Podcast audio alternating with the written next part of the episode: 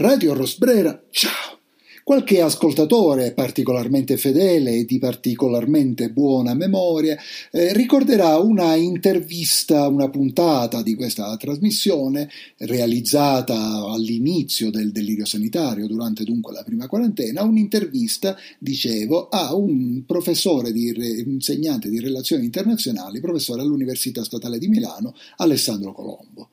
E in questa intervista il professor Colombo eh, illustrava una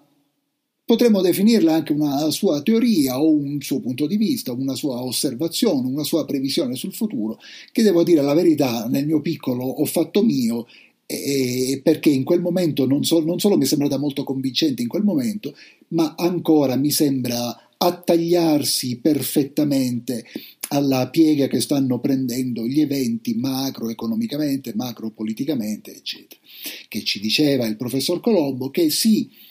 noi siamo abituati a immaginarci un mondo diviso fra due superpotenze, o meglio, siamo cresciuti, o per chi è un po' più giovane, diciamo, ci hanno raccontato che fino a poco tempo fa il mondo era i, i, vari paesi del mondo insomma, de- decidevano in qualche modo se essere più sotto l'influenza degli Stati Uniti o più sotto l'influenza dell'Unione Sovietica. Poi l'Unione Sovietica è crollata, il mondo sembrava eh, essere nelle mani solo, non solo di un'unica superpotenza, ma di un unico mo- modello sociale, tanto che qualche delirante che poi pentito aveva teorizzato la fine della storia e tanto che, come dice il mai troppo citato in questo caso professor Sapelli, per decenni il capitalismo ha, penta- ha, pensato di poter andare in giro con i genitali di fuori, dunque che c'era una sola superpotenza, era rimasta una sola superpotenza, gli Stati Uniti, e in qualche modo noi, noi che più o meno ci sforziamo di osservare ciò che accade intorno, eh, provavamo a trovare un'alternativa che poteva essere la Cina, forse nonostante tutto poteva essere la Russia, eccetera. Eh. Ma invece, sottolineava il professor Colombo, il mondo non è sempre andato così. In fondo, per esempio, se ci riflettiamo, la prima guerra mondiale in Europa è scoppiata perché ognuno pensava, a proposito di superpotenze, ognuno pensava di essere più potente dell'altro. La Prussia, l'impero austro-ungarico, la Francia, l'Inghilterra, eccetera, o la Gran Bretagna che sia, all'epoca tutti questi erano veramente imperi, ammesso che oggi non continuino almeno in parte sotto banco a sfruttare le loro colonie, comunque all'epoca erano ufficialmente imperi. Ognuno riteneva di essere più forte dell'altro, le differenze effettivamente poi erano minime e, e gli eventi o gli esiti guerra, di una guerra sono legati a volte a dettagli, a volte semplicemente come nel caso degli imperi centrali, appunto la Prussia e, e l'impero austro-ungarico nella, durante la prima guerra mondiale e in realtà il blocco nazista nella seconda sono anche dovuti al fatto che nella guerra tradizionale, in una guerra tradizionale in Europa, eh, il blocco tedesco è sempre circondato perché sta al centro del continente. Ecco, mi è venuto ancora una volta da ripensare a questa riflessione del professor Colombo più ne, nell'arco di questo mondiale e, in fondo anche vedendo la finale da poco conclusosi. Da, da poco conclusosi.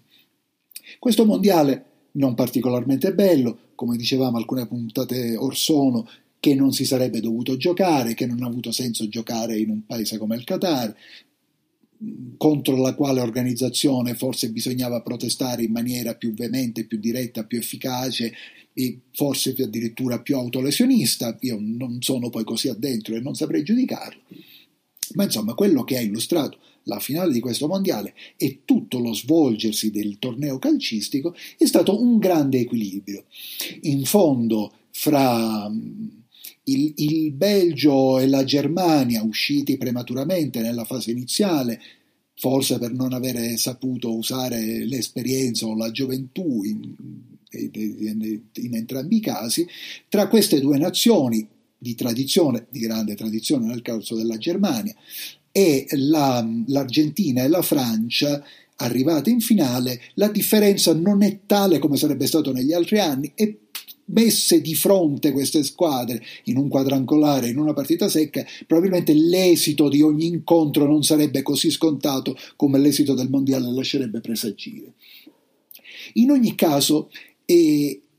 è stato un mondiale con uno sviluppo questa volta raramente logico. Il mondiale precedente, forse all'epoca ci avevamo pure dedicato una puntata, aveva visto un, un, sorteggio dei gironi un po' surreali che aveva fatto sì che poi tutte le squadre forti, al momento del, di cominciare le, le partite di eliminazione dirette, che tutte le squadre forti finissero in una metà eh, del tabellone e che l'altra metà del tabellone aprisse il cammino alla, alla Croazia e all'Inghilterra, che erano tutt'altro che la seconda o la quarta squadra più forte del mondo in quell'occasione. Ecco, a smentire tutto questo, la Croazia è di nuovo arrivata in semifinale in un tabellone che invece sembrava molto regolare, molto equilibrato, nonostante appunto l'eliminazione prematura di quei due pezzi forti, la Germania e il Belgio, avrebbe potuto sbilanciare le cose. Ecco che al tempo stesso,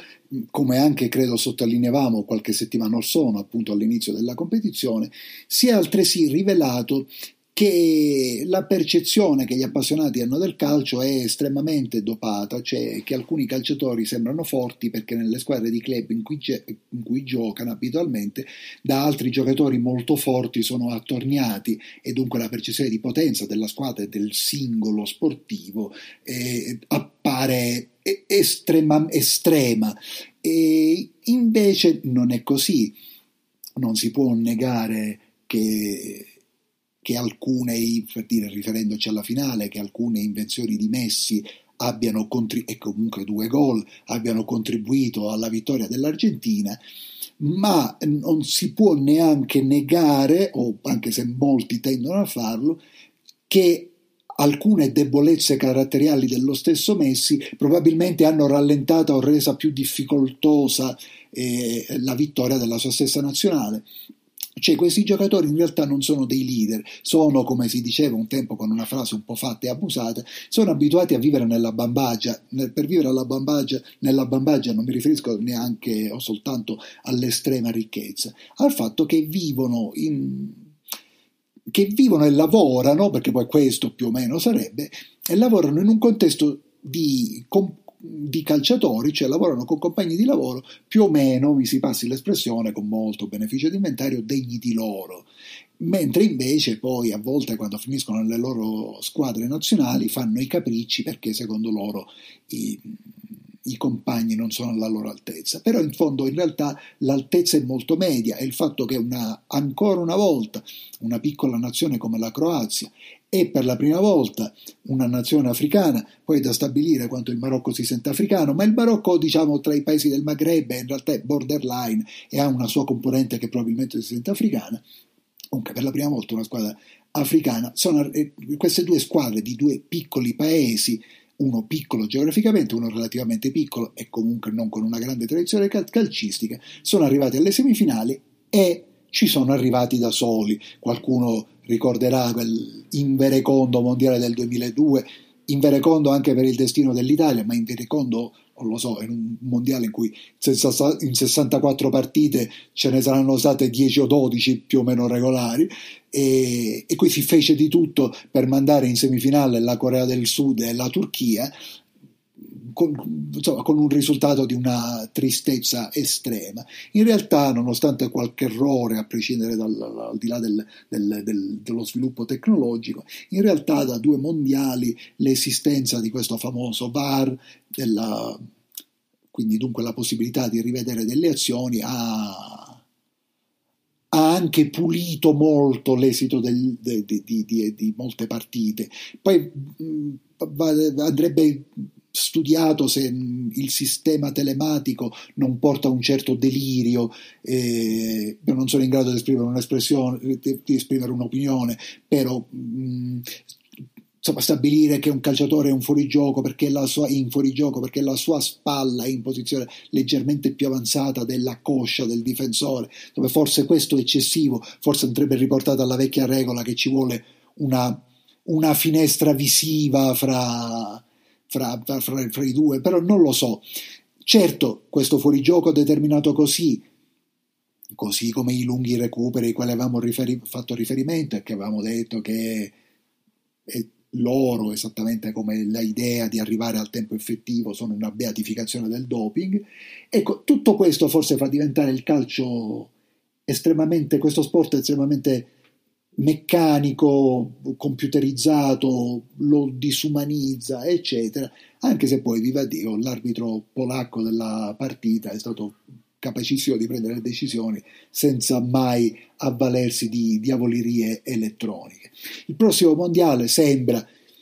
chissà, io forse sono eccessivamente pessimista, slash ottimista, e, e quasi tra quattro anni non riesco a immaginarmi un mondo, ma forse invece poi alla fine il mondo si salva sempre e tutti i deliri che stiamo vivendo eh, si metteranno in qualche modo a posto con relativi drammi. Insomma, il prossimo mondiale sarà 48 squadre, con molte più squadre di ogni continente, soprattutto di tutti quelli che non sono l'Europa, ma l'Europa ne ha già tante, e, e, poi alla fine comunque le squadre europee, anche se ha vinto l'Argentina, sono più o meno quelle che hanno una maggiore logica tattica. Vedremo cosa succederà, perché finché più partecipa il mondo, meglio è. E... Ma per chiudere il cerchio con l'incipit, quello che più mi premeva sottolineare è l'equilibrio verso cui va il mondo e il fatto che alcune superpotenze o ex superpotenze o ex potenze egemoniche, soprattutto come gli Stati Uniti, tendono a non capire, mm, sì, in, alcuni, in alcune sue fasce anche di classe dirigente probabilmente sì, ma soprattutto direi a non accettare appunto il fatto di non essere gli unici al mondo. Io spero prossimamente di trovare degli interlocutori italofoni per farci spiegare per esempio ciò che accade in Perù e del Sud America si parla pochissimo, si parla pochissimo nella stampa italiana, si, passa, si parla pochissimo dei mezzi di informazione audiovisivi, in realtà se ne parla poco più o meno in, in tutta Europa, ma il Sud America, come abbiamo visto, anche se il sistema per certi versi si presenta al collasso anche lì, il Sud America è la parte ribelle del mondo, è l'unica parte del mondo che sembra poter proporre un sistema alternativo al delirio anglo-germanico, perché la stessa cosa sono, o alla despersonalizzazione orientale. E questo per gli Stati Uniti, appunto in un continente dove poi recentemente hanno perso le elezioni in Brasile, le elezioni in Colombia, diventava intollerabile e quindi hanno mosso ferro e fuoco, stanno muovendo ferro e fuoco per fare fuori il governo legittimamente eletto in Perù, governo del quale peraltro non si parlava benissimo, però questo conta poco, il governo è legittimamente eletto e ogni ingerenza straniera eh,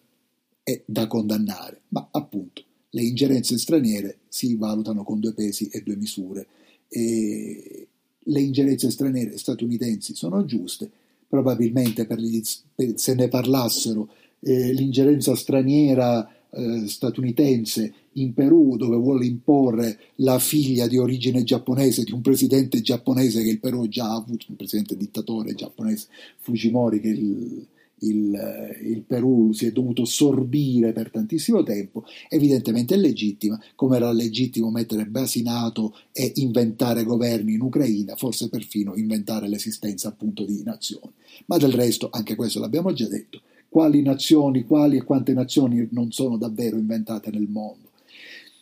Forse tutto il nostro mondo, concluderei metafisi- metafisicamente, è una triste invenzione della quale veramente resta solo la simulazione del pallone che ruota sul campo di calcio, esattamente come il mondo, secondo l'incipit dello scrittore spagnolo dell'Ottocento Gustavo Adolfo Becker era un assurdo animato che ruotava nel vuoto per sordire i suoi abitanti. Radio Rosbrera, ciao!